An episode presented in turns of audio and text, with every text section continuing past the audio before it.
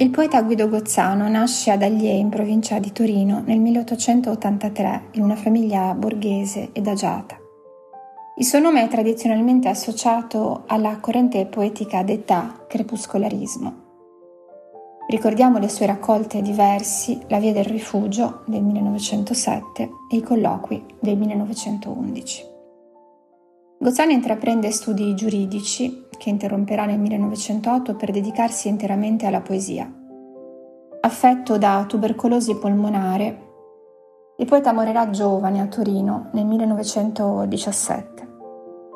Con l'aggravarsi della malattia, nel 1912, Gozzano decide di intraprendere un viaggio in India. I medici lo incoraggiano, l'aria di mare, i climi caldi del sud dovrebbero aiutarlo a ritrovare forze e salute. Così, il 18 febbraio 1912, Gozzano parte dal porto di Genova in compagnia del suo amico Giacomo Garrone e arriva a Bombay l'8 marzo. Al momento della partenza, Gozzano ha con sé diverse tessere da giornalista, ottenute con la promessa, al suo ritorno, di scrivere reportage di viaggio. E in effetti al suo ritorno, tra il gennaio del 1914 e settembre del 1916, Gozzano pubblica 16 articoli, corredati da stampe e foto personali, dedicati all'India. Gli articoli escono sulla stampa di Torino e sulle riviste La Lettura, La Donna e Bianco, Rosso e Verde. Questi articoli saranno poi raccolti in un volume dal titolo Verso la cuna del mondo, lettere dall'India, a cura di Giuseppe Antonio Borgese per l'editore Treves di Milano. Nella sua prefazione Borgese spiega come il poeta avesse deciso di compiere questo lungo viaggio non solo con la speranza di ritrovare un po' di salute perduta, ma anche di guarire la malattia della sua anima, la sua irrequietezza. Il suo desiderio era di ritrovare la spiritualità raffinata dei Veda.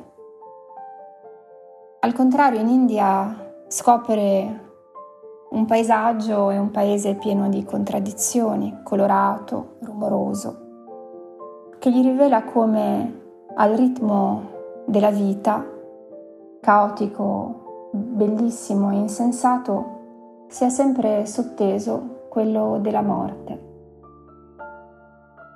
Questa prossimità di vita e morte in India turbano il poeta e talvolta gli provocano accessi di tristezza e di malinconia.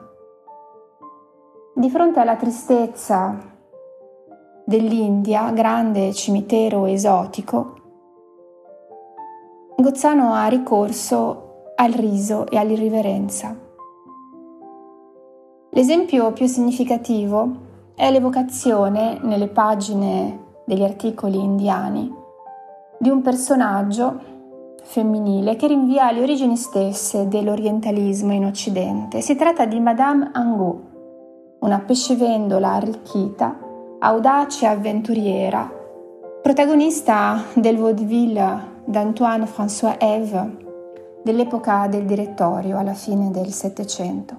Personaggio ancora in gran voga a causa dell'opera comica La figlia di Madame Angot di Charles Lecoq del 1872. Madame Angot ha viaggiato in paesi esotici, è arrivata anche in India. Gozzano non trova Madame Angot in India, trova le sue discendenti, due francesi, artiste, che lo distraggono e lo sollevano dalla malinconia che talvolta gli provoca lo stridente, il contraddittorio paesaggio indiano. E qui cito le parole di Gozzano.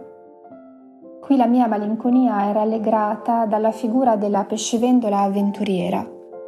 Dinanzi alle rovine troppo riverite è consigliabile l'irriverenza. Meglio schernire la fatalità che preme uomini e cose, canticchiando le strofe di un melodramma giocoso. E ora vi leggerò il brano in cui Gozzano lascia l'India del sud, braminica, per l'India del Nord. Il paesaggio cambia e durante il viaggio in treno le discendenti di Madame Angot rallegrano il poeta distogliendolo dalle sue malinconiche riflessioni. Siamo il 24 gennaio del 1913. Il distacco tra l'India brahminica e l'India islamitica si fa più intenso via via che si sale verso il nord. Si direbbe che l'Islam prediliga in ogni parte del mondo le terre desolate, i deserti e le steppe. Anche in India occupa l'immensa parte centrale e settentrionale e può servire a delineare i confini delle province riarse perché è un preconcetto oleografico, una leggenda da libri d'avventura che l'India sia coperta da una vegetazione meravigliosa. Le foreste tropicali, dense e decorative come scenari da melodramma, occupano soltanto la costa del Malabar, l'isola di Ceylon, i monti Nirghirli, le valli dell'Himalaya. Ma dove cessa il beneficio dei monsoni e delle piogge periodiche, cioè in quasi tutto il Deccan e le pianure del nord, domina la magra vegetazione dell'Islam. Scompaiono il cocco e il banano, svelti compagni delle pagode, appaiono il palmizio rigido, il cipresso cimiteriale, compagni delle moschee e dei minareti. Si viaggia da due giorni in queste ferrovie che chiudono in una rete fitta tutto l'impero immenso e che gareggiano con quelle americane in velocità vertiginosa. Ma il paesaggio per giorni e giorni resta invariato. L'immensa pianura a fulva che durante la stagione delle piogge rinverdisce in campi di riso e di miglio è tutta riarsa in questi mesi di siccità. Le palme palmira, gracilissime, si innalzano nell'azzurro del cielo come caricature di palmizi. Nibbi ed avvoltoi si librano nell'infinito abbagliante. All'orizzonte, sulla zona sanguigna, passano come ombre cinesi mandrie velocissime di gazzelle fiancheggiano la linea grandi cacti a candelabro, tinti in rosso dalla polvere sollevata dal vento della steppa, e alla sommità ad ogni fusto è appollaiato un avvoltoio meditabondo che al rombo del treno appena si degna di protendere il capo calvo sul collo serpentino o di distendere una delle immense ali macabre. Mandre di bufali e di zebù sollevano, voltano la testa indolenti e falangi di corvi gracchiano sui dorsi gibbosi, s'avventurano fino alla bocca per beccarvi i tafani e le mosche. Si entra talvolta in foreste d'enormi alberi dai tronchi nodosi e contorti, ma tutto è fulvo e riarso anche qui. I rami rivestiti di fronda arida, come le nostre querce in dicembre, danno al paesaggio una tinta invernale che stona col cielo implacabilmente estivo. Nella foresta morta spiccano zone di un bel verde biacca, miriadi di pappagalli minuscoli che ricordano le foglie vive, o fasci di brace azzurra e smeraldina, famiglie di pavoni appollaiati su alti rami. Poi si esce dalla foresta morta ed ecco ancora la steppa senza fine, con i suoi cacti spettrali e i suoi avvoltoi. Si divora lo spazio, il tempo passa, ma il paesaggio non muta. È l'ora triste, l'ora in cui il viaggiatore si domanda a quale scopo ha lasciato l'Italia bella, anticipandosi questo paesaggio infernale. Distolgo lo sguardo dallo scenario. Siamo nel dining car, indugiamo dopo il caffè, per avere intorno l'illusione di un po' d'Europa che viaggia con noi, l'illusione che emana dalle vernici, dagli specchi, dalle stoviglie, dai cibi stessi, dalle salse chiuse in barattoli inglesi. Very comfortable, queste carrozze ampissime, dal doppio tetto spiovente aerate da un triplo ventilatore. Ma il congegno si è guastato e funziona al panca, il ventaglio immenso appeso al soffitto.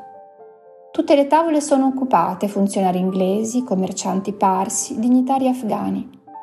Al tavolo vicino sono sedute due francesi incontrate a Bombay, conosciute per caso all'agenzia Cook ritrovate qui, ancora per caso, con reciproca effusione di schietta esultanza. Fra tanti sconosciuti di tutti i colori, fra tante orribili favelle dove l'inglese degenera è l'unica intellegibile, il francese, sia pure sulle labbra ritinte di due pellegrinanti esuli dame, ci suona dolce come una lingua di casa. Signore con le quali si alibirebbe di mostrarci una via europea, tanto sono imbellettate, ossigenate, inorpellate, impennacchiate, ma che qui, nel cuore dell'India sacra, aggiungono al paesaggio uno stridore pittoresco. Madame Angot, che ho sognato a Golconda, rivive dunque ancora nelle pronipoti senza paura. Già a Bombay ci avevano raccontate le loro geste, le loro disavventure. Giovani, una giovanissima, parigine entrambe, parigine di Marsiglia o di Bordeaux, e nate all'arte, votate all'arte, hanno pellegrinato come duettiste tutti i café chantant della Tunisia e dell'Egitto. A Port Said un impresario le ha scritturate per le colonie dell'Africa orientale, fino a Zanzibar. Da Zanzibar sono fuggite con due ufficiali inglesi riparando a Bombay. Sole, sperdute ancora una volta, hanno tentato la fortuna a Calcutta, Deluse si dirigono oggi a Simla, nel Kashmir, per cantare in un music hall che si inaugura con la stagione elegante. Disfatte dal clima e dai disagi, sanno tuttavia conservare nella parola arguta, nel gesto col quale alternano il sorriso alla sigaretta, nella civetteria del ginocchio sovrapposto, la grazia francese unica al mondo. E guardo ed ammiro queste due passere sbandite che portano fino in queste solitudini il loro sorriso intrepido e la loro gaia mercatanzia.